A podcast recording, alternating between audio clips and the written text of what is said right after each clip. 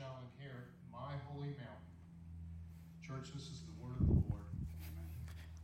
Amen. Amen. Thank you, Richard.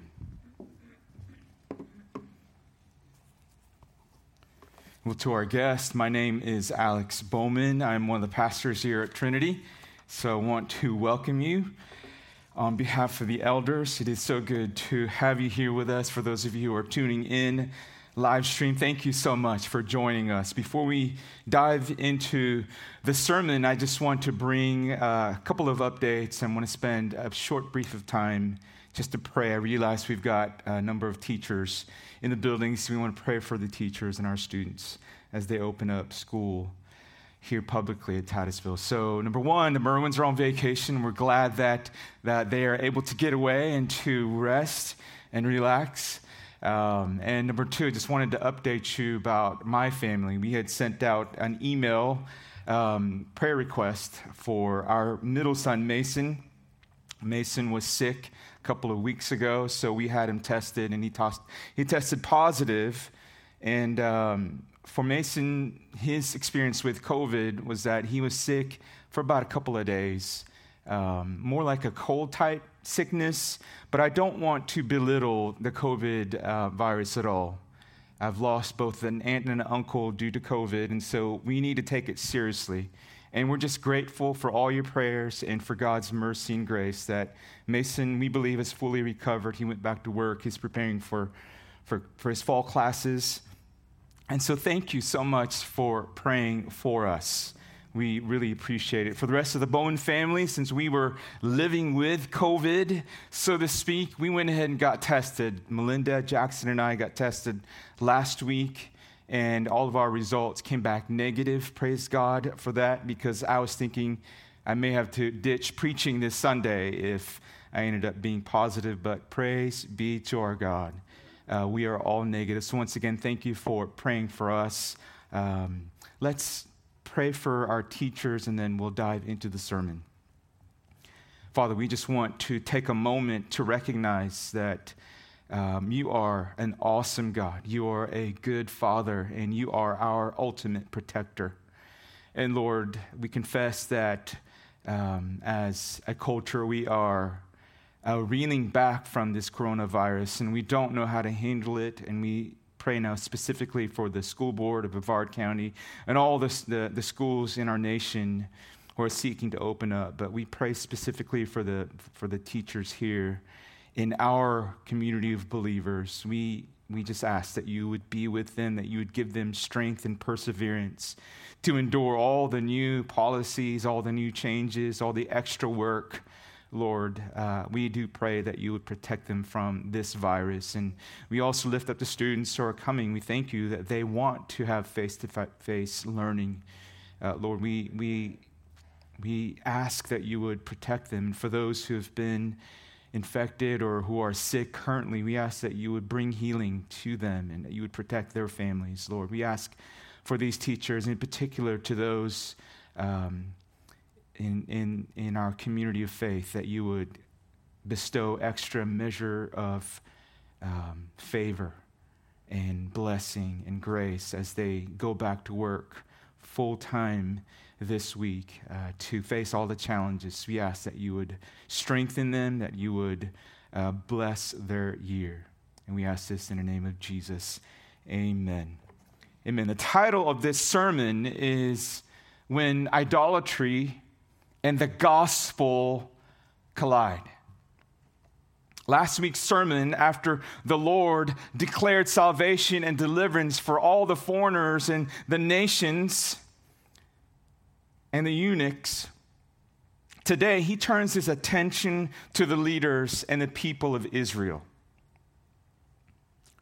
Before we dive into the sermon, I just want to take a moment and pray. Would you pray with me? I want to ask the Lord for help um, to handle his word rightly and faithfully and accurately, that you, church, that we may be built up by it. So, Father, we praise you this morning that you are holy and good and righteous and merciful and kind, and your love is steadfast.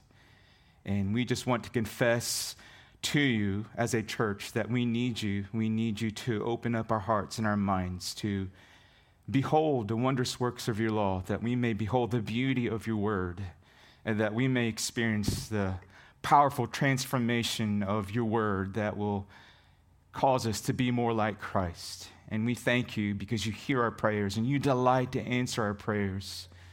So we praise you this morning and we thank you in the name of Jesus. Amen. Amen. Well, some of you who are car enthusiasts may know this, but this picture is Ralph Lauren's car collection. You don't really see a whole lot there, but um, his collection is more than 70 cars, and it includes Ferraris, Alfa Romeo Roadsters, Bugattis, I've not even seen what a Bugatti looks like. I've heard of it.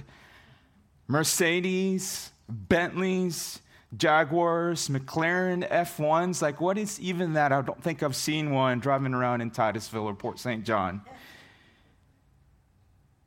This man has quite a collection of cars. Today, Forbes estimated this, his collection is worth more than $300 million. Let me repeat that. His collection of more than 70 cars is worth more than $300 million. Now, I don't know this man, Ralph Lauren. I think I've bought some of his clothes before. I don't know him personally, but from an outsider's perspective, I would probably guess that he's got an idol issue. This man's got an idol issue. He's got quite a collection of idols. And I would say that all of us, if we're really truly honest, we all have idol issues. The great reformer John Calvin said that the human heart is an idol factory, and I can personally agree with this, this man, John Calvin. Can you relate to what he's saying that the human heart is an idol factory? When our, well, in our text today, we'll see that God's people had many idols. In fact, in, in verse 13, it says that they had a collection of idols. What's true about their idols is that they were completely worthless. Their idols could not deliver them from the disasters that were to overtake them.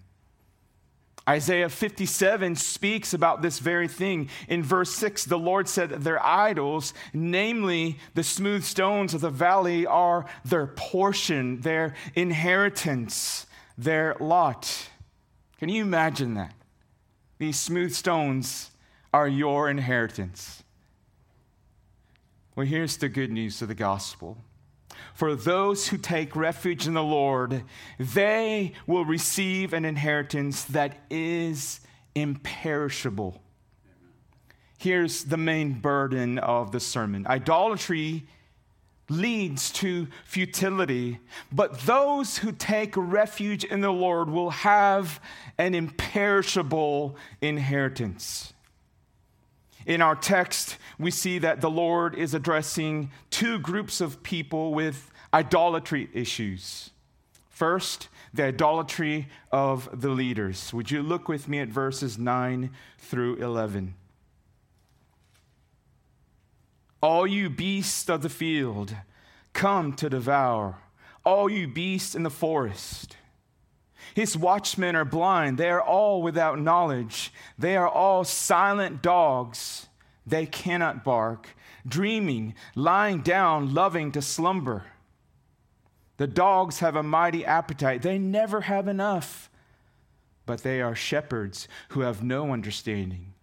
They have all turned to their own way, each to his own gain, one and all.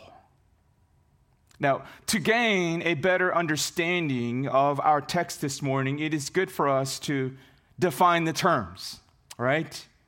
So, who were the beasts of the field? The beasts of the field were the foreign invaders who came to bring upon death and destruction to Israel because of their unfaithfulness and idolatry.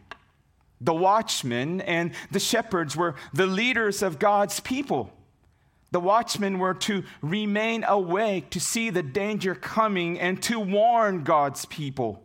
The shepherds were the spiritual leaders who were to put the care of the flock before their very own.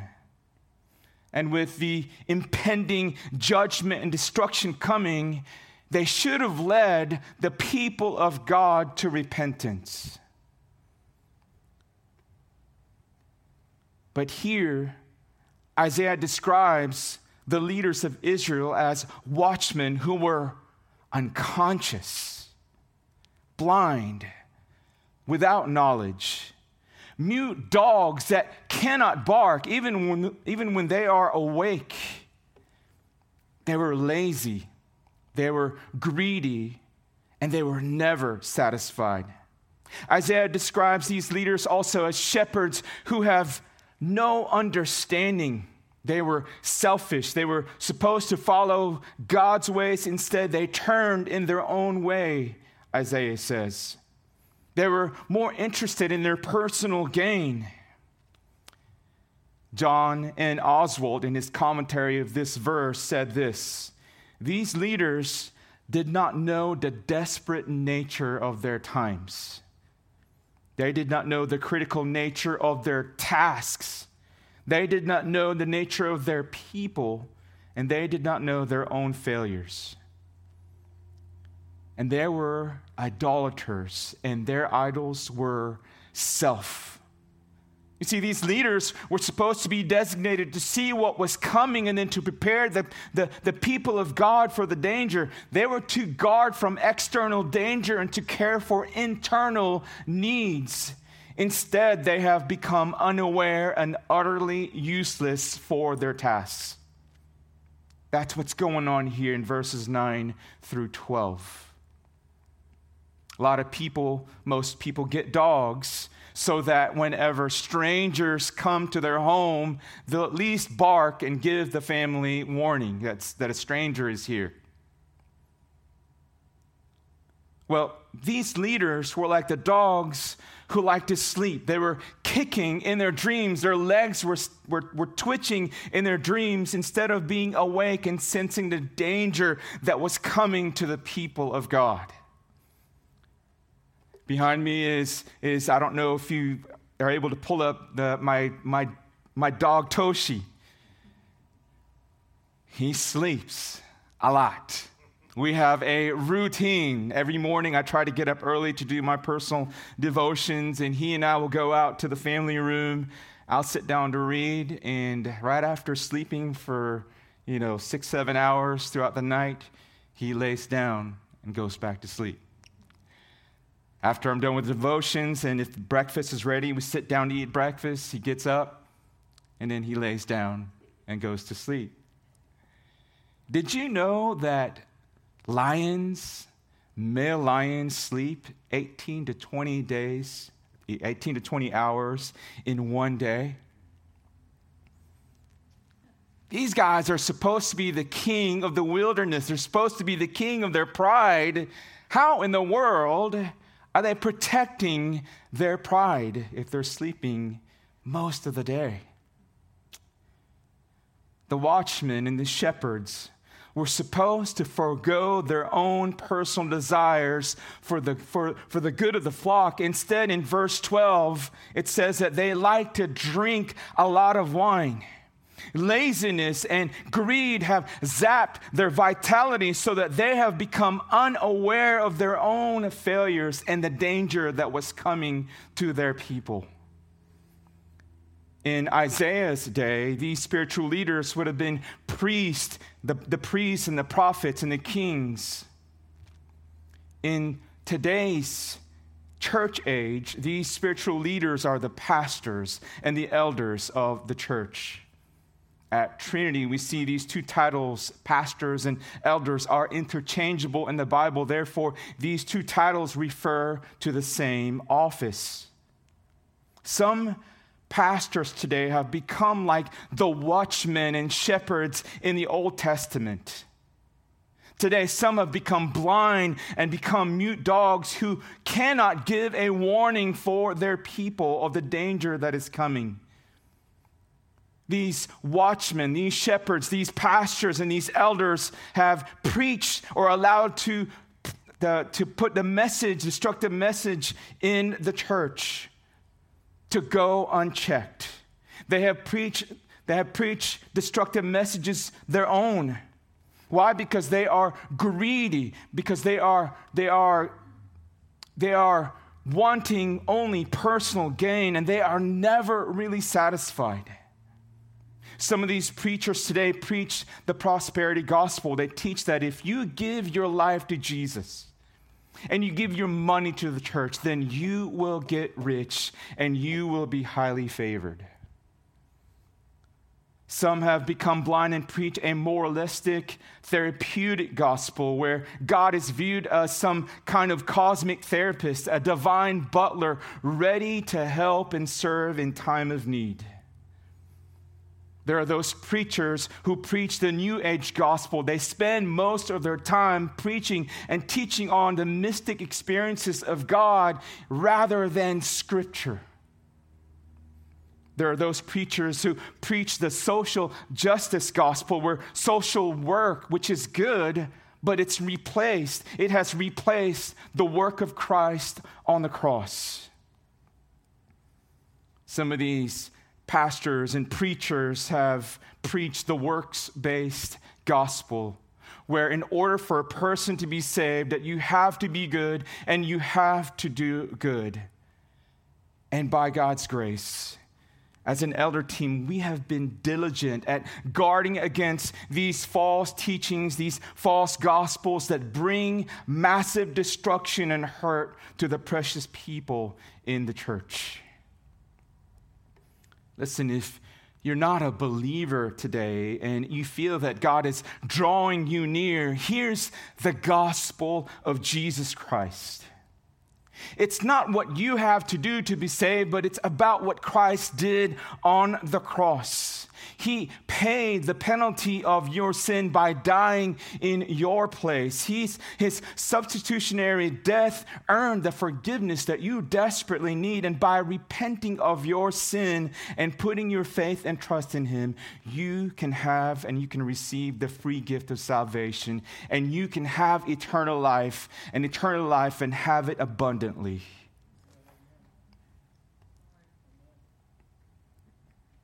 I think there is a wider application of this section.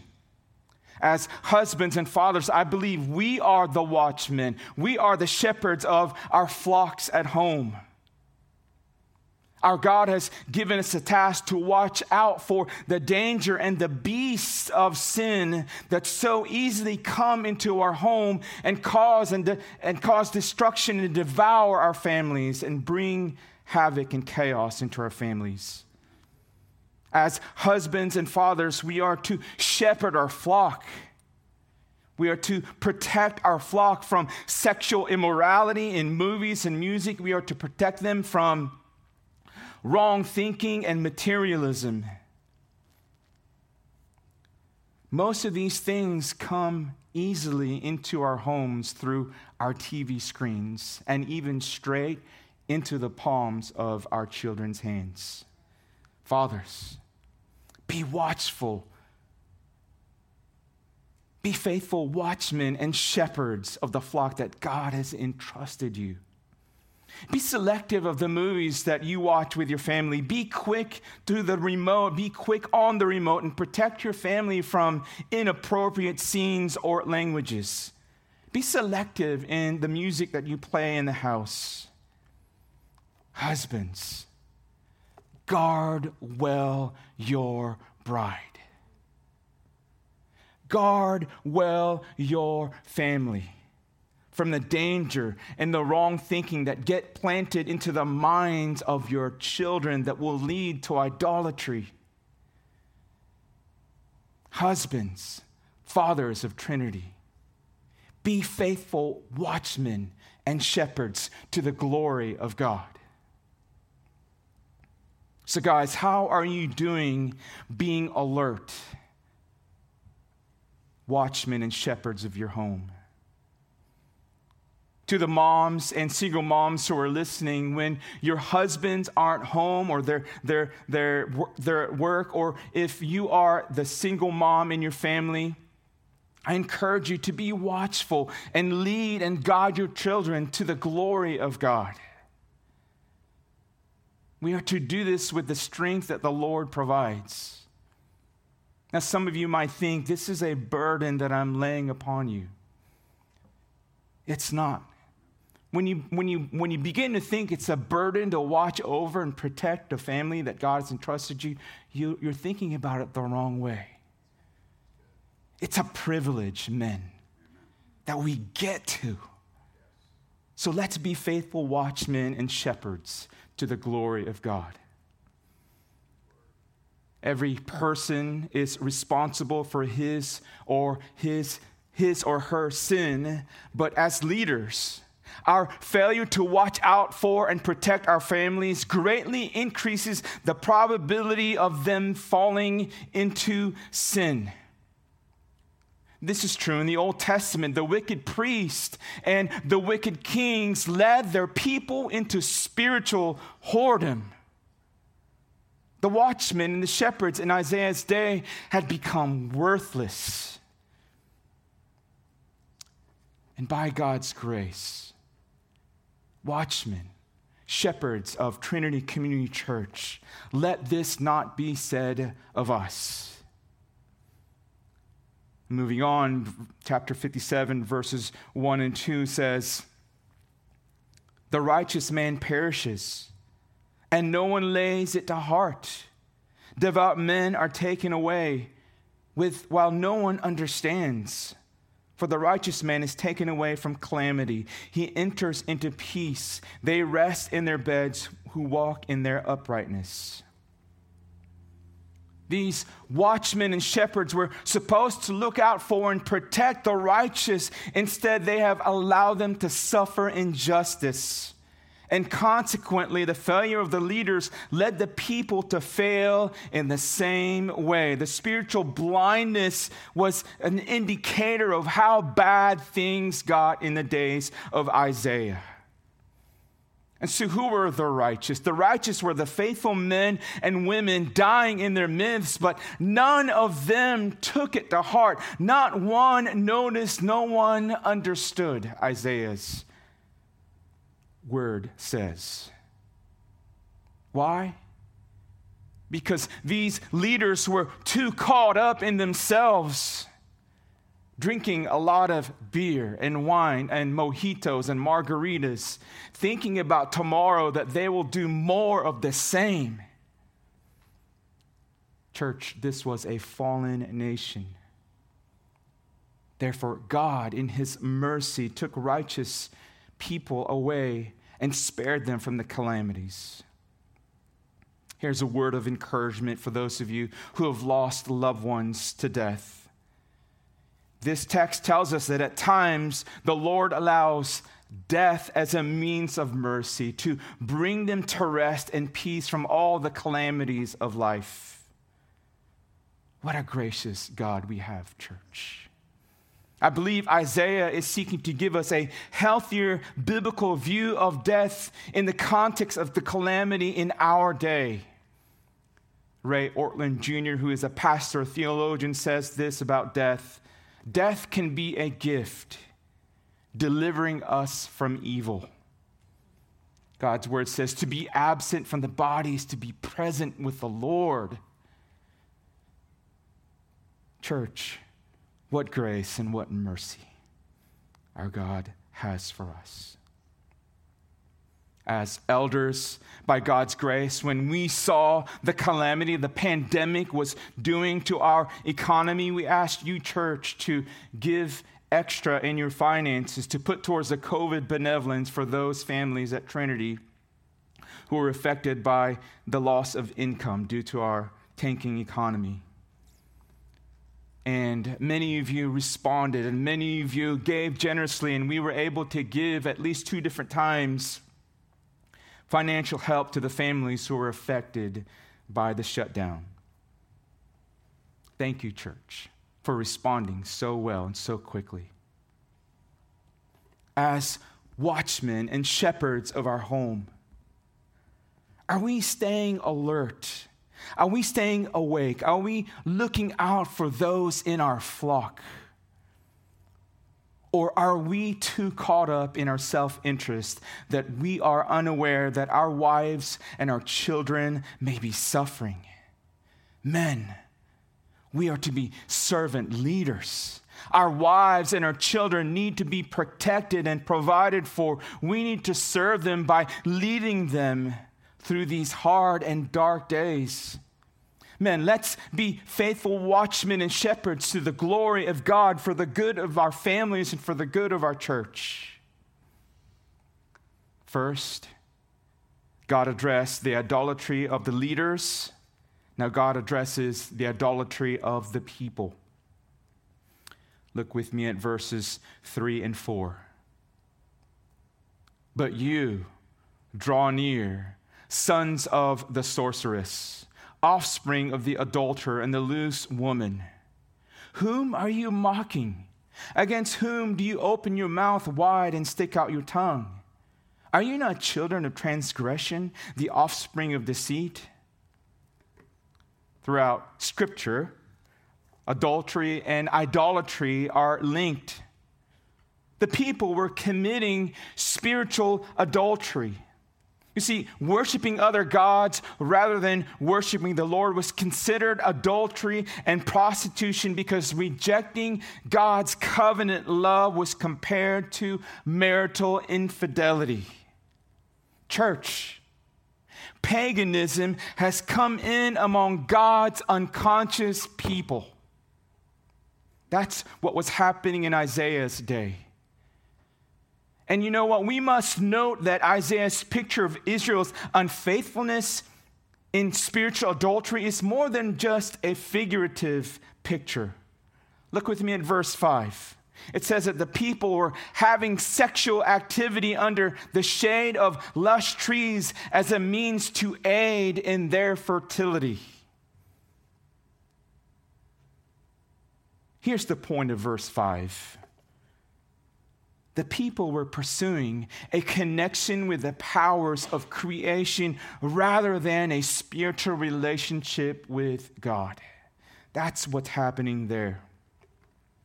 You know, I've heard people say that when, when they go to church, they, they go to the woods for church. Or when they go to church, they, they go to the lake for church that they feel more connected with God where, when they're in the woods, or they feel connected with God when they're fishing on the lake. These are lies and deceitful thoughts that they are choosing to believe. You know this. There is no better way to connect with God than to worship Him where His people are gathered, the church.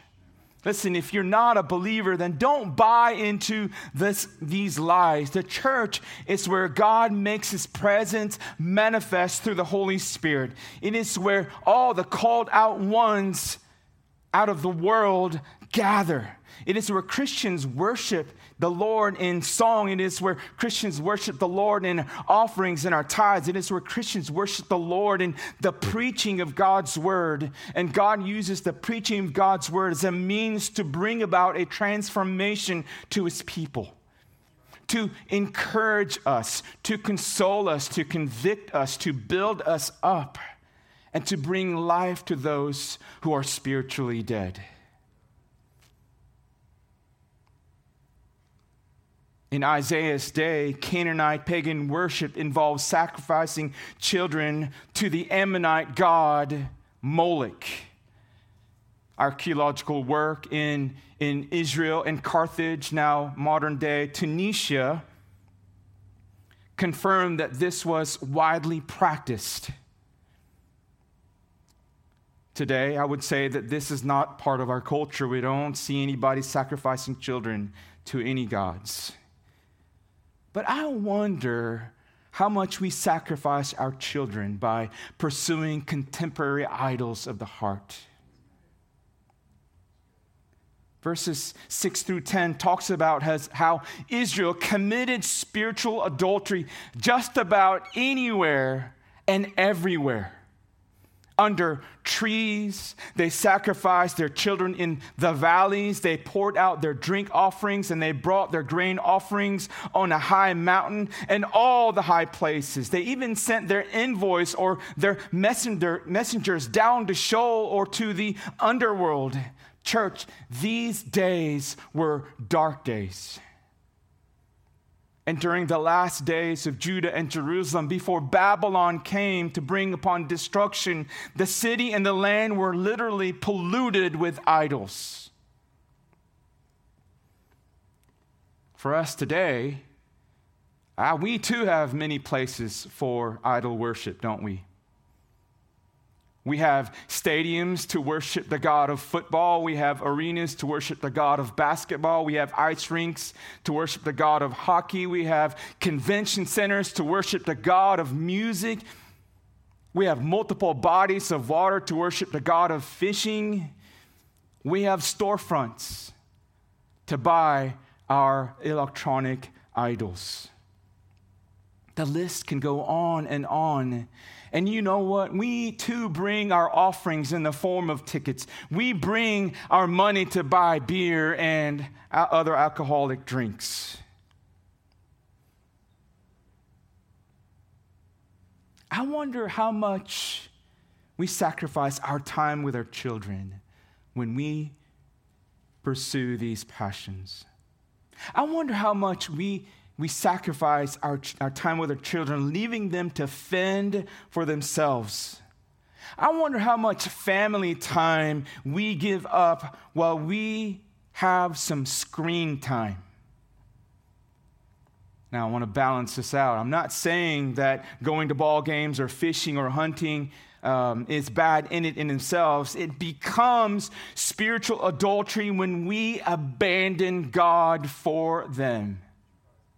It becomes spiritual adultery when we abandon our relationship with the Lord. Again, I'm not against going to ball games. I've been to them myself. I'm not against hunting or fishing. I have weapons of mass destruction for animals who cross my, my crosshairs. I have fishing poles that will catch any fish in the water.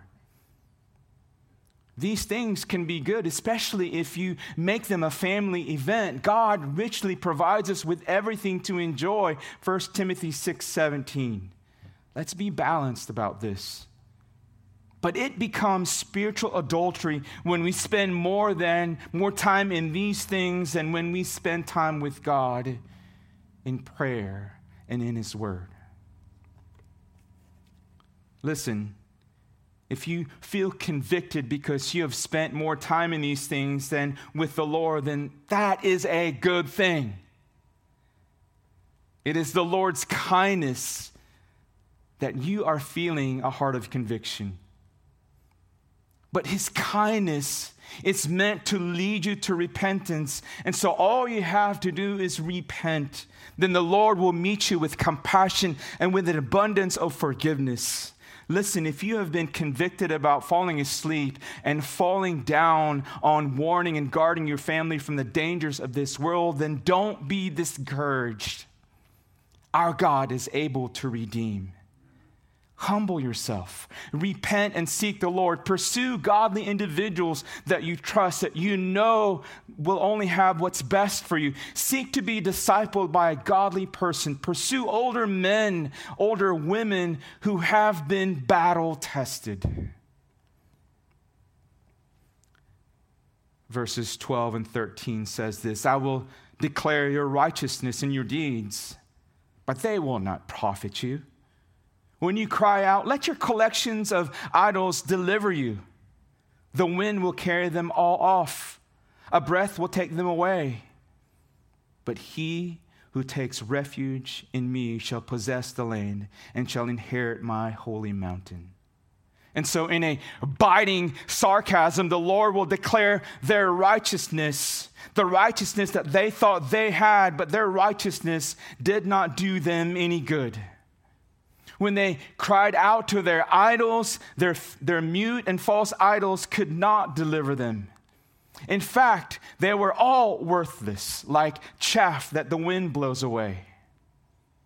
But those who take refuge in the Lord will possess the land and will inherit his holy mountain. For Israel, who took refuge in the Lord, they found security and provision in the promised land. They enjoyed the Lord's presence on his holy mountain. In the New Testament, Jesus said, Matthew, in Matthew 5 5, Blessed are the meek, for they shall inherit the earth. The meek are those who do not assert themselves over others to further pursue their own personal gain. The meek will not inherit this earth. No, they will inherit the new earth. And for those in Christ Jesus, we will inherit the city of God where He will be our God and where we will be His people. First Peter says that this inheritance is kept in heaven for us and it is imperishable, undefiled, and unfading. In conclusion, worship team, will you please join me on the platform? What about us today, church? What about us today? Everyone has failed one way or another. We have all fallen asleep. All of us have been blind at times. One way or another, we have failed to guard our families from all the dangers of the world. We have all been lazy at one time. We have all turned our own way, pursued our own enjoyment, and failed to care for the needs of others that God has entrusted us. We have all lacked knowledge and have had no understanding. For those in Christ, who is watching over us in our failures? Who is guarding us in our failures? Who is keeping us in our failures? Our Heavenly Father knows our shortcomings, church. That's why He sent the Good Shepherd. In John 10, verse 11, Jesus said this that he is the good shepherd, and the good shepherd lays down his life for his sheep. Jesus is our ultimate watchman. He is our chief shepherd. He is the good shepherd. He is the one keeping us and guarding us and protecting us and for providing for us. In John 17, verse 12, Jesus said, While I was with them, I kept them in your name, which you have given me.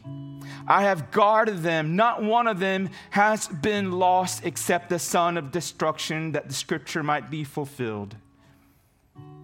Jesus prays that the Father will keep us. In John 17, verse 15, he says, I do not ask that you take them out of this world, but that you keep them from the evil one. Church, Jesus did not turn a blind eye to those who were in need, to those who were marginalized, to those who were poor spiritually. Jesus is full of knowledge and understanding. He is the omniscient one. Isaiah 40, verse 28 says that his understanding is unsearchable. He never slumbers or sleeps when it comes to keeping us, he never wearies. Listen to this. I want to wash you with the water of the word.